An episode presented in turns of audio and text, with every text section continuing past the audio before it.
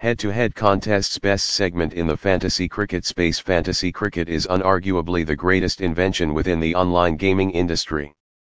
It is also the only game in the country which seeks the maximum interest of people.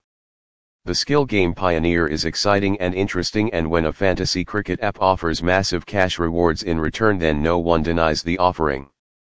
The prize money is the ultimate reward in fantasy cricket, but it may differ as per the spending amount. The online tactic-based game of cricket is like another business, if you take less risk then you'll get less reward and if you risk a lot and play the expensive contests then the return will be on the higher side. There are various contests in the fantasy cricket structure and it's proven that the best contests for the high-risk capital players are head-to-head contests.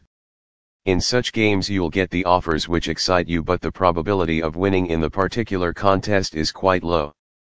For example the mega contests have a lot of players in single contests then the chances of winning are certainly squeezed in such contests.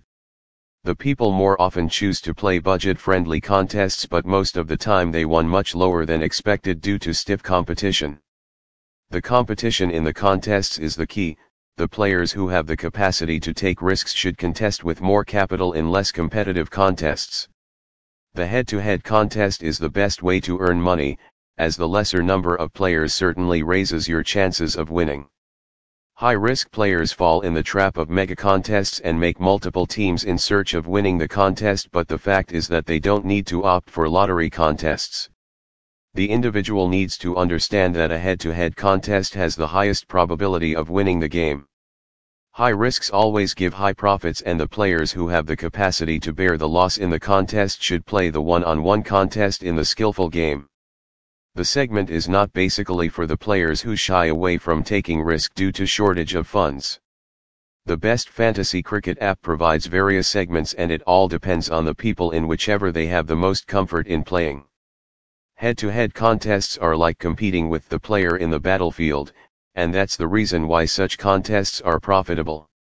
The problem with the Mega and Grand League contests is that their winning is around 1% but still people are inclined towards these contests just on the basis of big prize money.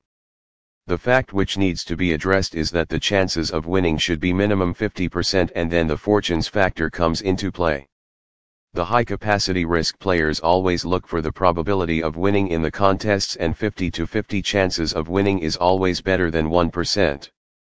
Fantasy cricket leagues are highly competitive and that is the reason why skillful game players look at the options where the competition is less.